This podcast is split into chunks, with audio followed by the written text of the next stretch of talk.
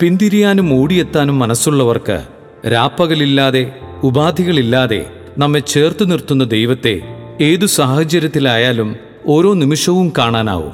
Family കഫേയിൽ Bilas Joseph എഴുതുന്നു. തിരിഞ്ഞുനോട്ടം പ്രശാന്തമായൊരു വേനലവധിക്കാലം. കുടുംബസുഹൃത്തിന്റെ വീട്ടിൽ സന്ദർശനത്തിനായി പോയതാണ്. അപ്പനും അമ്മയും ഭാര്യയും നാലു മക്കളും അടങ്ങുന്ന ഒരു സന്തുഷ്ട കുടുംബമായിരുന്നു സുഹൃത്തിന്റേത് മുറ്റത്തെ മരത്തണലിൽ ഇളം കാറ്റിൽ സൗഹൃദ സംഭാഷണം നടത്തുകയായിരുന്നു ഞങ്ങൾ. കുട്ടികൾ കളിച്ചു നടക്കുന്നു. പരിശുദ്ധ മാതാവിനെക്കുറിച്ച് വാചാലനാകുന്ന സുഹൃത്തിന്റെ ആത്മീയ ജ്ഞാനത്തിൽ മുഴുകിയിരുന്നതിനാൽ എന്റെ മനസ്സ് മറ്റു കാര്യങ്ങളിലേക്ക് സഞ്ചരിച്ചില്ല. പെട്ടെന്നൊരു നിമിഷം സുഹൃത്തിന്റെ കണ്ണുകൾ വെട്ടിമാറുന്നതും മുഖഭാവം മാറുന്നതുമാണ് എന്റെ മനസ്സിൽ ആകാംക്ഷയുണർത്തിയത്. രണ്ട് വയസ്സുള്ള ഇളയ കുട്ടി അല്പം ദൂരേക്ക് ഓടിപ്പോയതാണ് സുഹൃത്തിന്റെ മുഖത്തുണ്ടായ ഭാവവ്യത്യാസത്തിന്റെ കാരണം. സുഹൃത്ത് സംസാരം തുടരുന്നുണ്ടെങ്കിലും ശ്രദ്ധ ഇളയ കുട്ടിയുടെ നീക്കങ്ങളിലേക്കാണ്.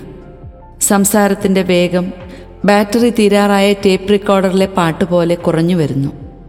അസ്വസ്ഥതയുണ്ടായപ്പോൾ ഞാൻ ഇടയ്ക്ക് കയറി ചോദിച്ചു എന്തുപറ്റി? എന്താണ് ശ്രദ്ധിക്കുന്നത്? കുട്ടിയിൽ നിന്നും കണ്ണെടുക്കാതെ സുഹൃത്ത് മറുപടി തന്നു. അല്ല ഇളയവൻ അല്പം ഗതി മാറിയാണ് സഞ്ചരിക്കുന്നത്.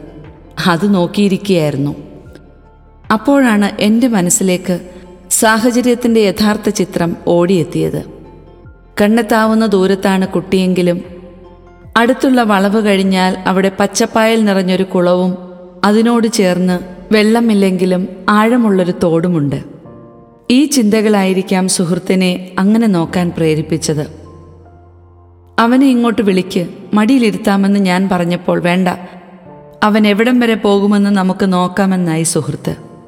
ഞാൻ വീണ്ടും നിർബന്ധിച്ചെങ്കിലും കുട്ടിയെ അവന്റെ ഇഷ്ടത്തിന് വിടാനായിരുന്നു സുഹൃത്തിന്റെ തീരുമാനം. സുഹൃത്ത് ശ്രദ്ധ മാറ്റിയതല്ലാതെ സന്തോഷത്തിന്റെതായ ആ ഭാവം വെടിഞ്ഞിരുന്നില്ല. എന്തായാലും സംസാരം നിർത്തി ഞങ്ങളുടെ ശ്രദ്ധ മുഴുവൻ കുട്ടിയിലായി. അവൻ ഇപ്പോൾ തിരിച്ചു വരുമെന്ന ഉറച്ച വിശ്വാസത്തിലായിരുന്ന സുഹൃത്തിനോട് എന്താണ് താങ്കൾക്ക് ഇത്ര ഉറപ്പെന്ന് ഞാൻ ചോദിച്ചു. നോക്കിയിരുന്ന് കാണാനായിരുന്നു മറുപടി. കുട്ടി ഇടയ്ക്കിടെ തിരിഞ്ഞു നോക്കിക്കൊണ്ടാണ് മുന്നോട്ടു പോകുന്നത്. ഏകദേശം വളവ് കഴിഞ്ഞപ്പോൾ കുട്ടിയെ കാണാൻ പറ്റുന്നില്ല.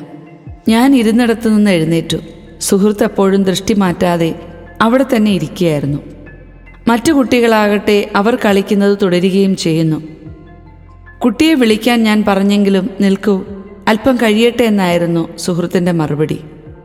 അല്പനിമിഷങ്ങൾക്ക് ശേഷം ഭയത്തോടെയാണെങ്കിലും ചിരിച്ചുകൊണ്ട് ഓടി വരുന്ന കുട്ടിയെയാണ് ഞങ്ങൾക്ക് കാണാനായത്. അവൻ വരുന്നത് കണ്ട് സുഹൃത്ത് ചാടി എഴുന്നേറ്റ് കുട്ടിയുടെ അടുത്തേക്ക് ഓടിച്ചെന്നു. അവന് വാരിയെടുത്ത് കവളിൽ മുത്തം കൊടുത്ത് തിരിച്ച് ഞങ്ങളിരുന്ന സ്ഥലത്തേക്ക് വന്നു. കുഞ്ഞിന്റെ അപ്പന്റെ മുഖത്തുണ്ടായിരുന്ന സന്തോഷത്തിന്റെ വെളിച്ചം പറഞ്ഞു മനസ്സിലാക്കാവുന്നതിലും അപ്പുറമാണ്. അപ്പന്റെ മടിയിൽ കയറി പോക്കറ്റിലും മീശയിലുമൊക്കെ പിടിച്ചു കളിക്കുന്ന കുട്ടി. ഞങ്ങളുടെ സംസാരം ഈ സംഭവത്തെ പറ്റിയായി. എന്തുകൊണ്ടാണ് കുട്ടിയെ വിളിക്കാതിരുന്നത് എന്നായിരുന്നു എന്റെ പ്രധാന സംശയം. സുഹൃത്തിന്റെ മറുപടി വളരെയധികം ചിന്തിപ്പിക്കുന്നതായിരുന്നു.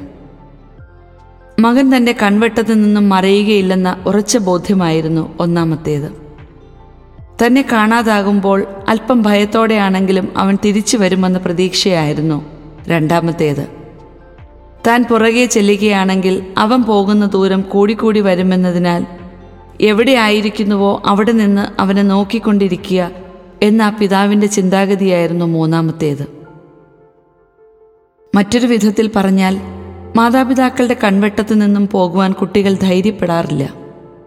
എവിടെ വരെയാണോ മാതാപിതാക്കളുടെ കണ്ണെത്തുക അതാണ് കുട്ടികൾ തനിയെ സഞ്ചരിക്കാനുള്ള ദൂരപരിധി. ഇതാണ് സാധാരണയായി കുട്ടികളിൽ കണ്ടുവരുന്ന ഒരു രീതി. ഈ ചിന്തയായിരിക്കാം സുഹൃത്തിന്റെ മനസ്സിനെ ധൈര്യപ്പെടുത്തിയതെന്ന് ഞാൻ ഉറപ്പിച്ചു. എന്റെ ചിന്തയിലേക്ക് മറ്റൊരു കാര്യം കൂടി കടന്നു വന്നു. പിതാവായ ദൈവം തന്റെ മക്കളെ ഓരോ നിമിഷവും നോക്കിക്കാണുന്നുണ്ട് രാവും പകലുമെന്നില്ലാതെ വെയിലും മഴയുമെന്നില്ലാതെ അടച്ചിട്ട മുറിയും തുറസായ സ്ഥലവുമെന്നില്ലാതെ ഓരോ നിമിഷവും നമ്മെ നോക്കി നിൽക്കുന്ന ദൈവം. ഞാൻ എവിടെയെല്ലാം സഞ്ചരിച്ചാലും ദൈവം എന്നെ കാണുന്നു. എന്റെ ഒരു തിരിഞ്ഞു നോട്ടത്തിനായി മനസ്സ് തിരിഞ്ഞുള്ള ഒരു വിളിക്കായി പിതാവായ ദൈവം തൊട്ടടുത്ത് തന്നെയുണ്ട്. അനുദിന ജീവിതത്തിൽ നാം അഭിമുഖീകരിക്കുന്ന നിരവധി പ്രശ്നങ്ങൾ തൊഴിൽ മേഖലയിലും പഠന മേഖലയിലുമുള്ള വിവിധങ്ങളായ സാഹചര്യങ്ങൾ എവിടെയും ക്രിസ്തുവിനെ മുന്നിൽ കണ്ടുകൊണ്ട് വേണം നാം ഓടാൻ.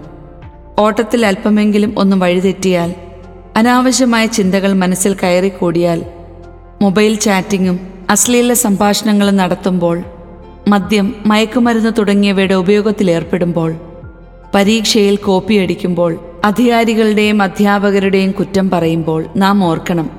പിതാവായ ദൈവം നമ്മെ സസൂക്ഷ്മം നിരീക്ഷിച്ചുകൊണ്ടിരിക്കുന്നു. നമ്മുടെ പിതാവ് നമ്മുടെ ഒരു തിരിഞ്ഞു നോട്ടത്തിനായി പിതാവേ എന്നുള്ളൊരു വിളിക്കായി കാത്തിരിക്കുകയാണ്. ധൂർത്തപുത്രന്റെ ഉപമയിൽ പറയുന്നത് പോലെ മനസ്സലിഞ്ഞ് ഓടിച്ചെന്ന് കെട്ടിപ്പിടിച്ച് ചുംബിക്കുവാനായി കാത്തിരിക്കുന്ന ഒരു പിതാവിന്റെ മുഖം എന്നും നമ്മുടെ മനസ്സിലുണ്ടായിരിക്കട്ടെ. സുഹൃത്തിന്റെ മകൻ ഓടിപ്പോയപ്പോൾ വലിയ ഭാവവ്യത്യാസമില്ലാതെ അദ്ദേഹം ഇരുന്നതിന്റെ കാരണം മകനെ വേണ്ട രീതിയിൽ ശിക്ഷണ നടപടികൾ നൽകിയാണ് വളർത്തിയതെന്ന അദ്ദേഹത്തിനുണ്ടായിരുന്ന ഉറച്ച ബോധ്യമാണ്. ഒരുപക്ഷേ ഈ ഒരു ചിന്താഗതിയായിരിക്കാം ഭൂരിഭാഗം മാതാപിതാക്കളെയും തങ്ങളുടെ മക്കൾ ഇങ്ങനെ ചെയ്യില്ല ഇങ്ങനെ പെരുമാറൂ എന്നൊക്കെ പറയുവാൻ പ്രേരിപ്പിക്കുന്ന ഘടകം. ആയതിനാൽ അല്പം വേദനിക്കുമെങ്കിലും പിന്നീട് സമാധാനവും സന്തോഷവും നൽകുമെന്ന ഉറച്ച വിശ്വാസത്തിൽ മക്കളെ വളർത്തുവാൻ മാതാപിതാക്കന്മാരും തങ്ങൾക്ക് നൽകുന്ന ശിക്ഷണ നടപടികൾ തങ്ങളുടെ നല്ലതിനു വേണ്ടിയാണെന്നുള്ള ബോധ്യത്തോടെ അതിന് സന്മനസ്സോടെ വിധേയപ്പെട്ട് തെറ്റുകൾ തിരുത്തുവാൻ യുവജനങ്ങളും തയ്യാറാകുമ്പോൾ നാം ദൈവിക പദ്ധതിയുടെ ഉത്തമ വക്താക്കളായി മാറുമെന്നതിൽ സംശയമില്ല.